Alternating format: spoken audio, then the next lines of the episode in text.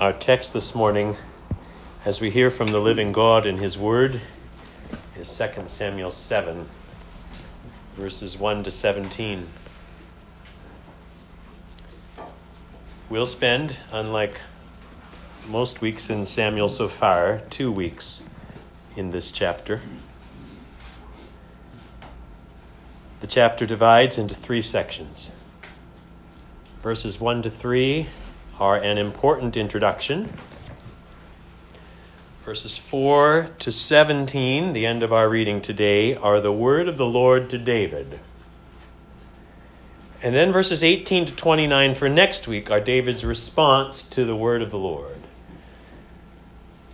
So this morning we're considering those first two sections, and next week we'll take up David's response. Except that I'll say one thing about that response now that I think you could predict from our passage this morning if I am accurate in the way I will characterize it for you.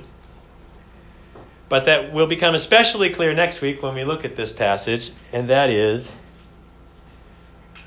that David wasn't expecting this word from the Lord. David's response in verses 18 to 29 is one of the most striking and beautiful prayers in the entire Bible. He's deeply moved by what he hears in the text that we're considering this morning. And as I just read through the whole chapter this week over and over, it got me to thinking about how to approach this text with you. Because sometimes I think one of the greatest challenges we have as readers of the Bible is appreciating what it was like to hear these things for the first time. And that's a challenge that probably only grows the more that you understand the Bible and the more teaching you had and the longer you've been a Christian. And that challenge is probably then even magnified when you come to key passages. So you come to a text like 2 Samuel 7, which by anybody's reckoning has to be among the most significant chapters in all of the Bible. You come to a chapter like this and what happens? Well, quite rightly, you want to talk about it in light of everything you know from the rest of the Bible. Right? I mean, we're, we're ready. We're ready to unpack the significance of every phrase of the Lord's word to David and, and to link those phrases to texts in Isaiah and Ezekiel and other prophets and how the New Testament then makes sense of Jesus as the fulfillment of this Davidic covenant and how we could talk about the kingdom and the Son of God language and how that's rooted in verse 14 of 2 Samuel 7 and what it means and how Jesus is ultimately the king who reigns forever which is great. And that could be the whole sermon.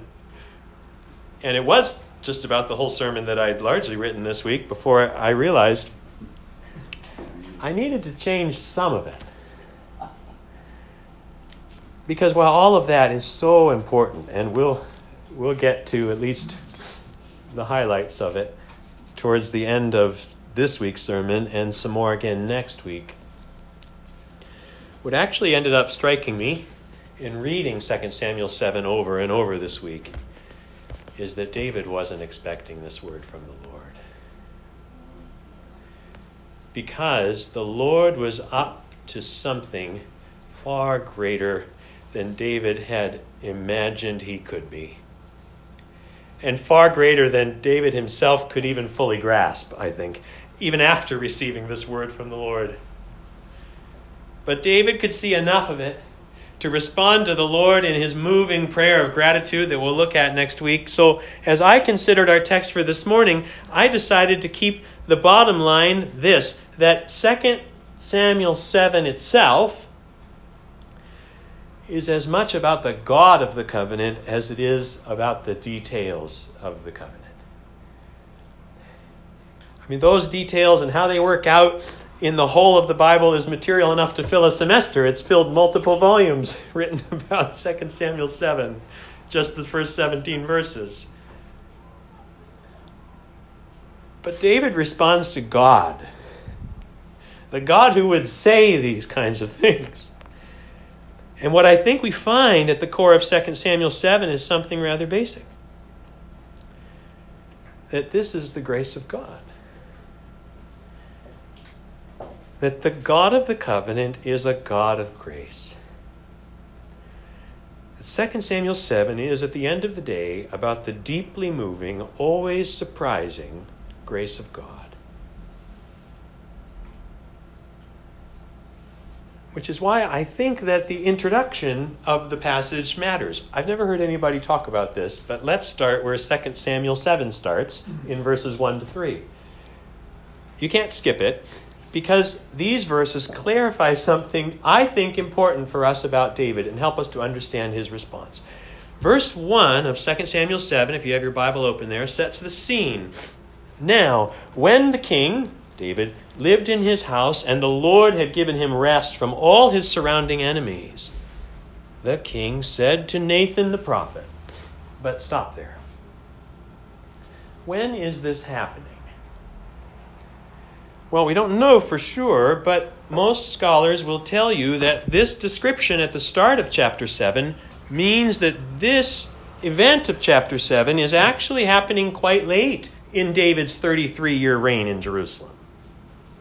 Because we read here that the Lord had given him rest from all his surrounding enemies. But then, immediately in chapter 8, if you want to glance ahead for a moment, what do we start reading about? Well, David's battles and David's victories against his enemies.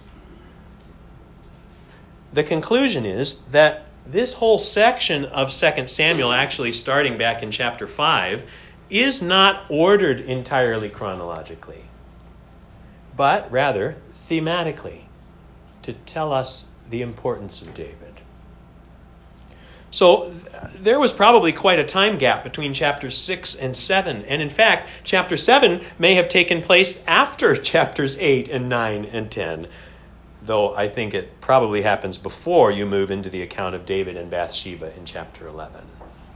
The point is, chapter 7 opens, things are at rest. David's even living now in a house of cedar, according to verse 2. But back in chapter 5, two weeks ago, we only just had him taking Jerusalem from the Jebusites. So time has obviously passed. Things have settled down. David's house was built.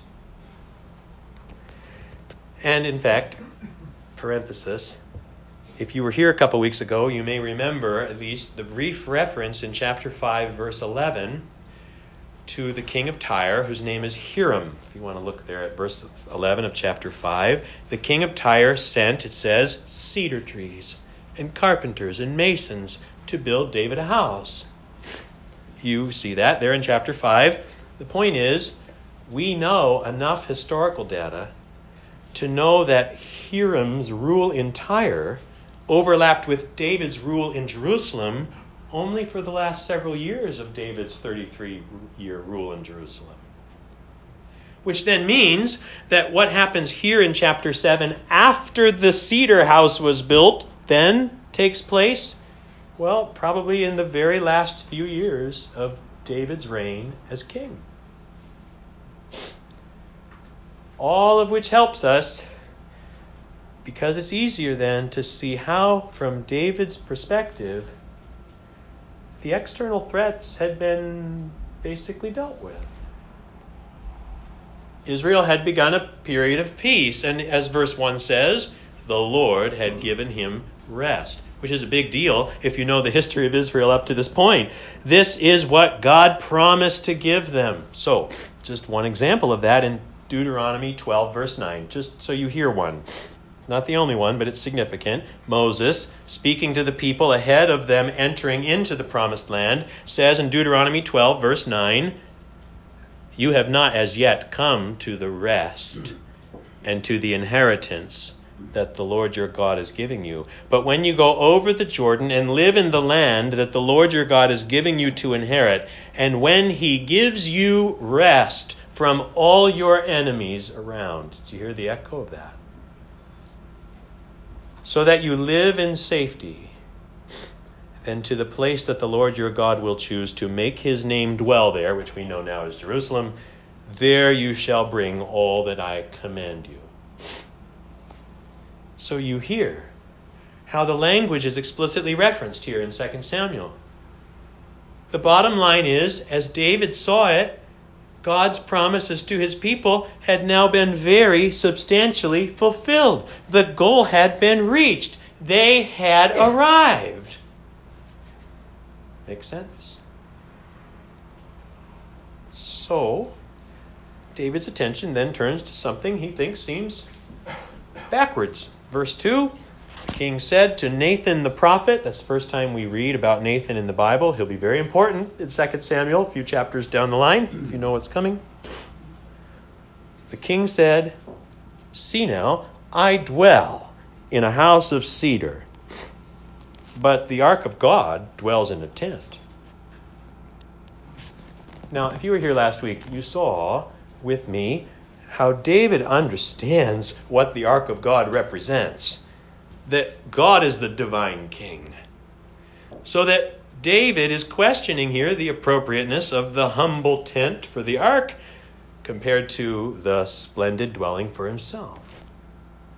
And again, the point is, David is now at this stage in his reign where he's thinking through the consequences of the settled permanence of his kingdom. And was then the tent that David had pitched back in chapter 6, verse 17 for the ark, is that still suitable?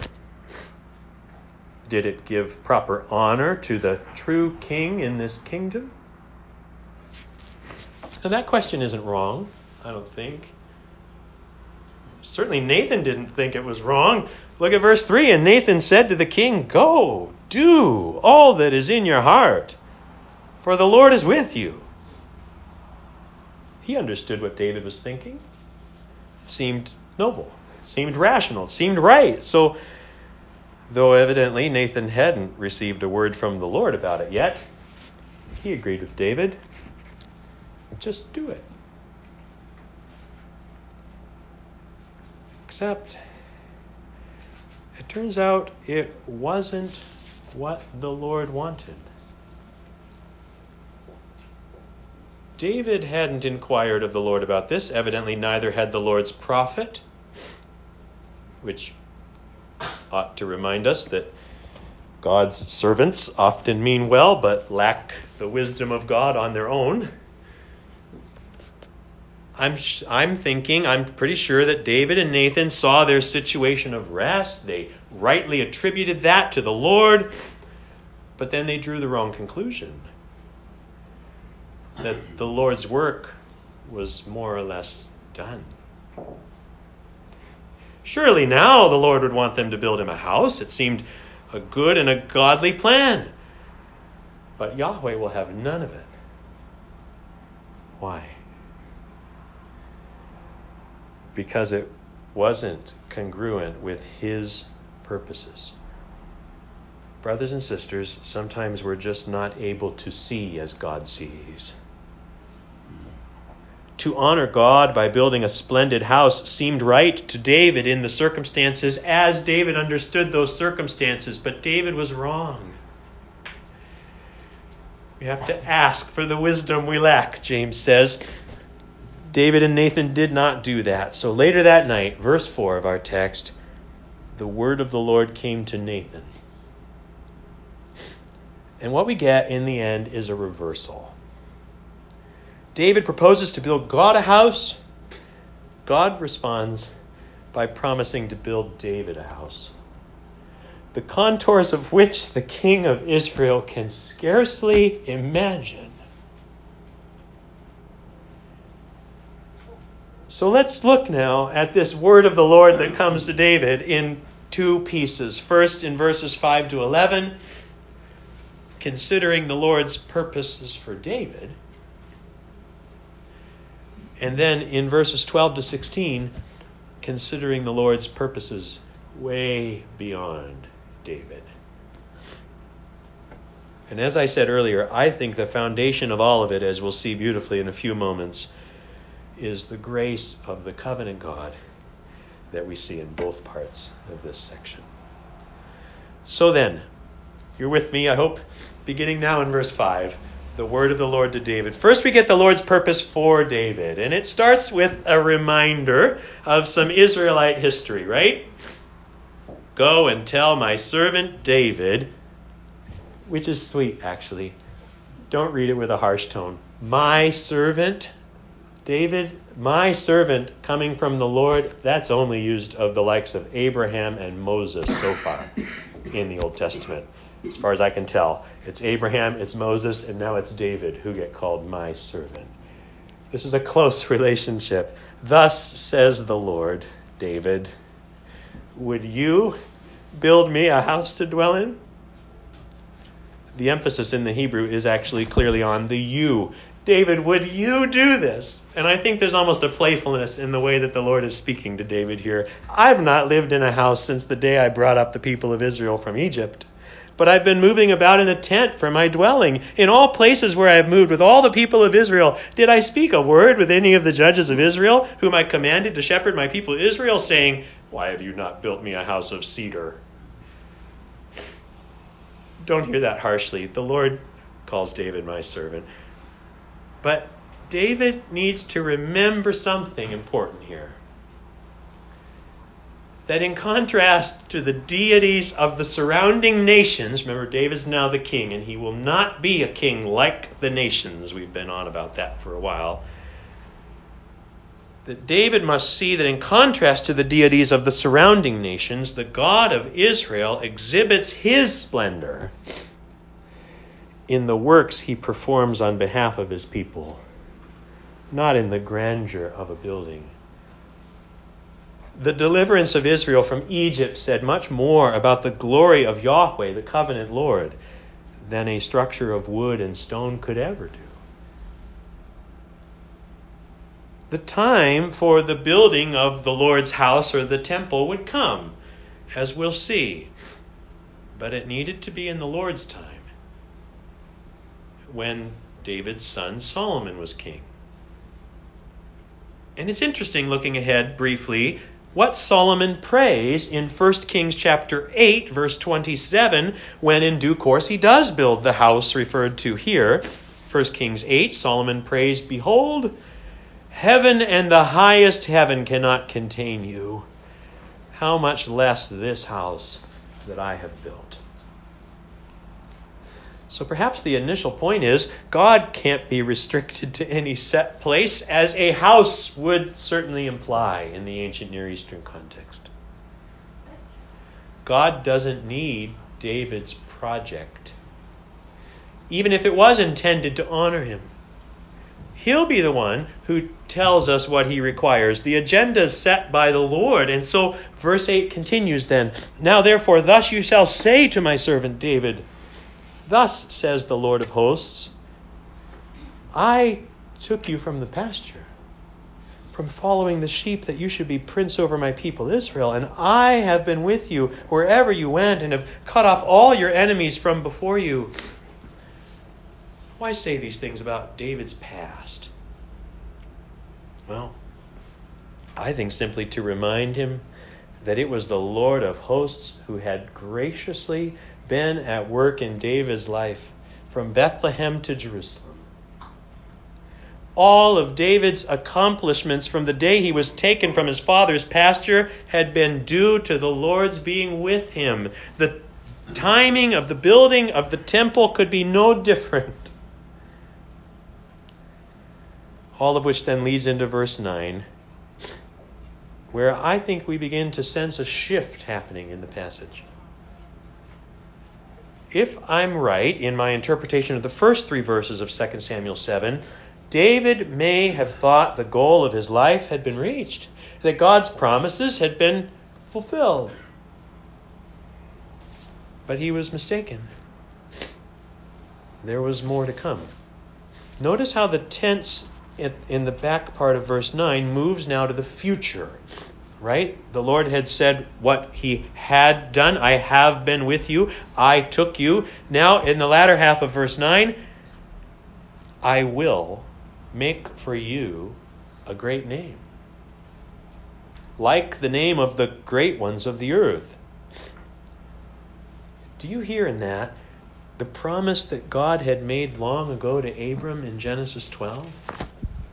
I will make your name great he said to Abram.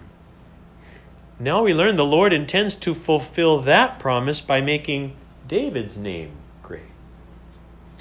Verse 10 And I will appoint a place for my people Israel, and will plant them, so that they may dwell in their own place. Again, we're back to the promises to Abraham, though this time these words are echoing the Song of Moses and the people of Israel at the time of the Exodus. Exodus 15, verse 17. You will bring them in and plant them on your own mountain, the place, O Lord, which you have made for your abode. The people would be established in the land that the Lord had promised to Abraham. But aren't they there now? Continuing in verse 10, and they will be disturbed no more, and violent men shall afflict them no more as formerly, from the time that I appointed judges over my people Israel, and I will give you rest from all your enemies. But didn't the chapter open by saying that David had rest from all his enemies? All these elements beginning in verse 9 a great name for David, a secure place, no more affliction for Israel, rest for David. Here's the point in one sense, all of those things have already happened for David. But these verbs are in the future. Why? Well, because God's grace has future plans as well even if David doesn't understand them. In some way, the blessings promised to Abraham have a greater future ahead. And it will come about via David, even if David, I would submit to you, cannot understand that. Even if David couldn't know what we know, that the Davidic kings who follow him by and large would fail to promote a secure place for Israel.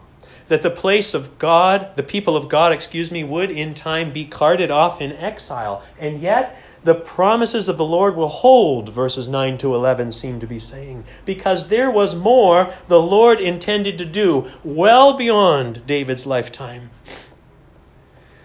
And so listen carefully now to the very heart and soul of the Lord's promise to David, beginning here in the last part of verse 11. And if you're paying attention, it shifts from the first person to the third person. Instead of saying, I will do this, I will do this, now the prophet relates it in the third person.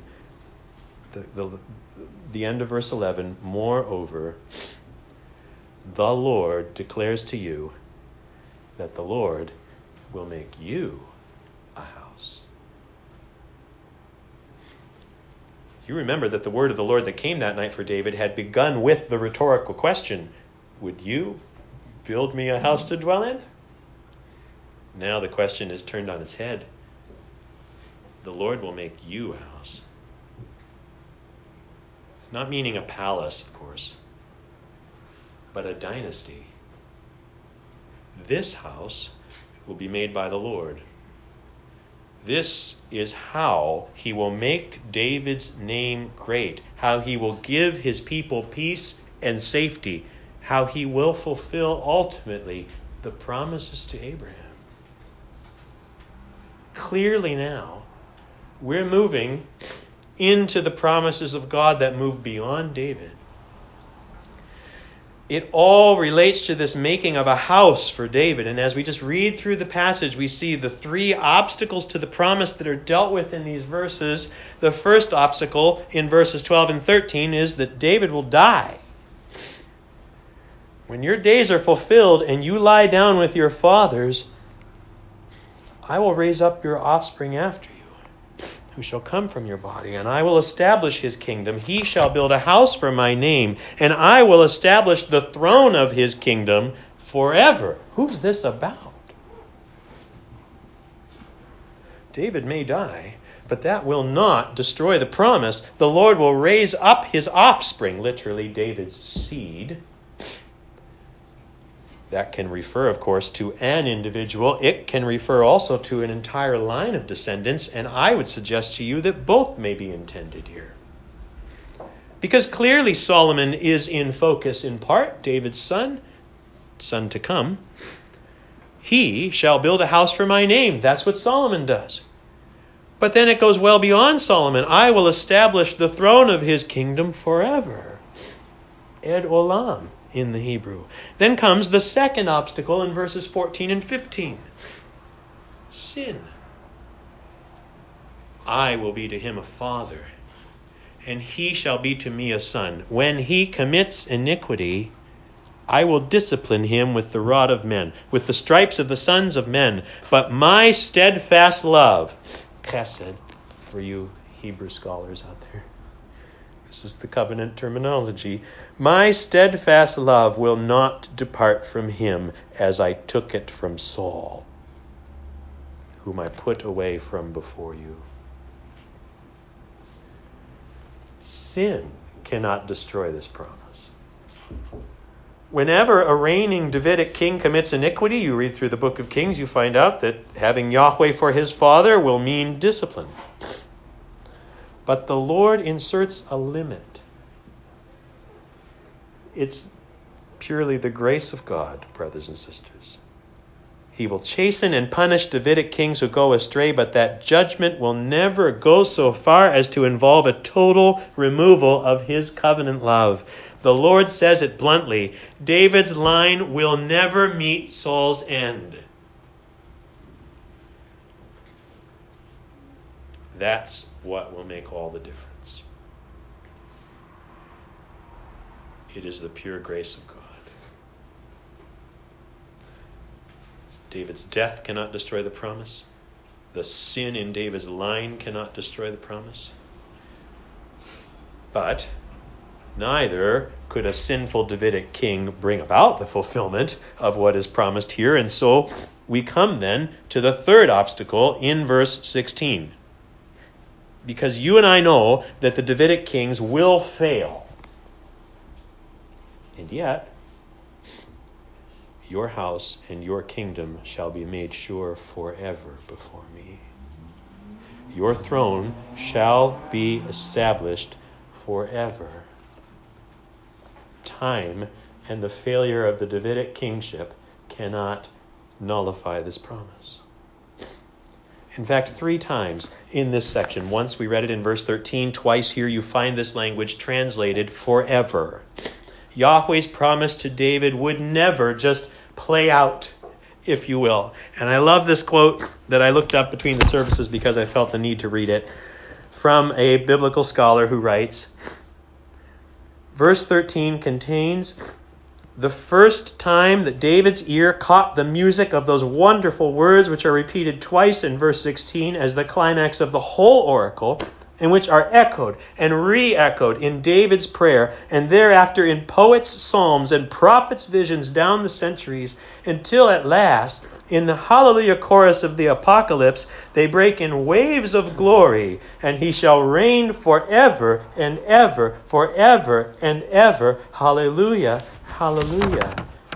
Here we hear for the first time the determination of Almighty God that as long as he shall have a human people for his own possession, so long shall the seed of David be the covenanted bearer of a divinely conferred and divinely maintained sovereignty over it. Or, in other words, as of 2 Samuel 7, Yahweh's kingdom plan through David's dynasty is unstoppable. How do I even talk about that briefly? The years wore on. In time, David's kingdom was, in fact, destroyed. After Solomon, it divided into two kingdoms, each of which in turn would be devastated by an enemy. First the Assyrians, then the Babylonians. You know your Old Testament. This was the Lord's doing, the Bible's not afraid to say, because the kings and their people 2 Kings 17, verse 7 the kings and their people sinned against the Lord their God. Israel learned over the centuries following David and Solomon that the disobedience of her king always brought the nation to ruin. And there were high moments with Josiah and others along the way.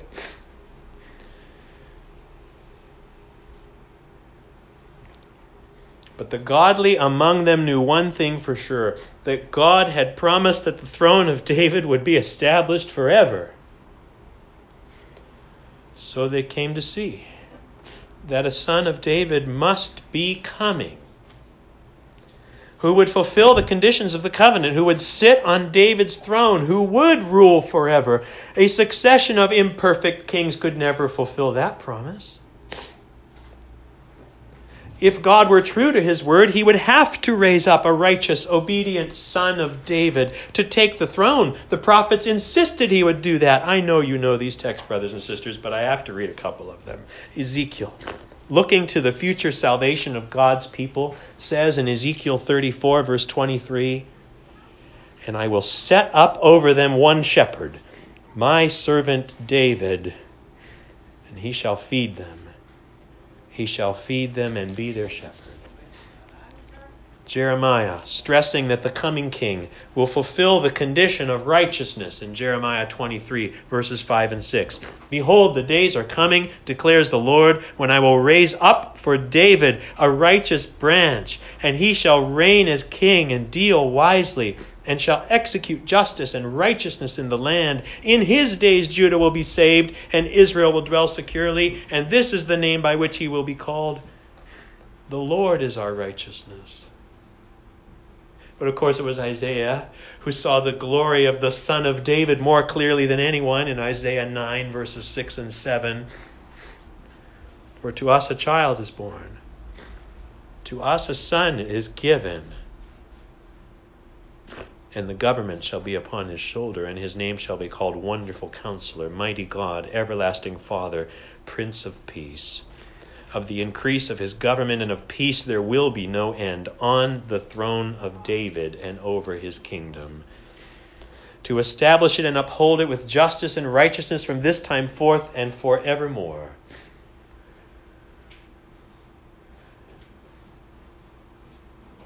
And then one day, a child, a Davidic child, is born. A son is given. In him is no sin. Matthew begins his gospel with the detailed genealogy of Jesus, the son of David, the son of Abraham. He will be great, the angel explained to Mary in Luke chapter 1, and will be called the Son of the Most High. And the Lord God will give to him the throne of his father David, and he will reign over the house of Jacob forever, and of his kingdom there will be no end. David was not expecting this word from the Lord. Oh, some of it he could understand. His own son, Solomon, the son he would not have yet, but would have, Solomon, would build the temple in Jerusalem in which the ark of God would be placed. But I submit to you that David couldn't have known how the promise in 2 Samuel 7 would find its fulfillment in Jesus. That he would be the offspring of David, in whom the purposes of God would finally reach their end. Just as promised, that son of David would build a house for the Lord's name, but it wouldn't be a temple in Jerusalem. It would be the church. As the son of David and the Lord of David, Jesus now reigns as king in heaven over the true house of Israel. And when I say that, lest it be misunderstood, of course, you know from the Old and New Testaments that this has everything to do with both Jews and Gentiles alike how at the Jerusalem Council in Acts 15, Peter told how the Gentiles had received the Spirit, and Paul and Barnabas told of their success. And then it was James, do you remember? Who dealt the final blow in Acts 15 with a reference to the Davidic covenant and its relation to the Gentiles. That's you, brothers and sisters. Quote Peter has related how God first visited the Gentiles to take from them a people for his name And with this, the words of the prophets agree, just as it is written, quoting here from Amos, After this I will return, and I will rebuild the tent of David that has fallen. I will rebuild its ruins, and I will restore it, that the remnant of mankind may seek the Lord, and all the Gentiles who are called by my name, says the Lord, who makes these things known from of old.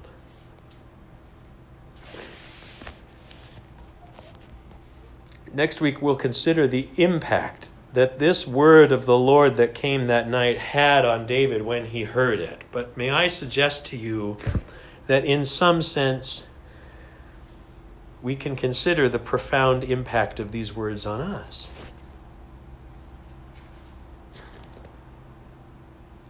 Brothers and sisters, the promised offspring of David has come. The eternal kingdom has begun. The angel says in Revelation 11, verse 15, the kingdom of the world has become the kingdom of our Lord and of his Christ.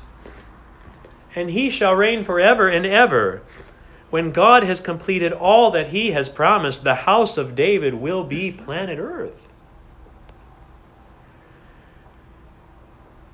Which means then that for you and I, and as the church today, the application is to submit ourselves to the Son of David,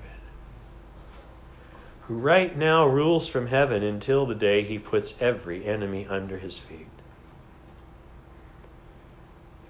Our mission is to announce the good news to people in every neighborhood and every nation that they can be joyful subjects of Christ's kingdom forever because the God of the covenant is a God of grace. In the name of the Father, and the Son, and the Holy Spirit.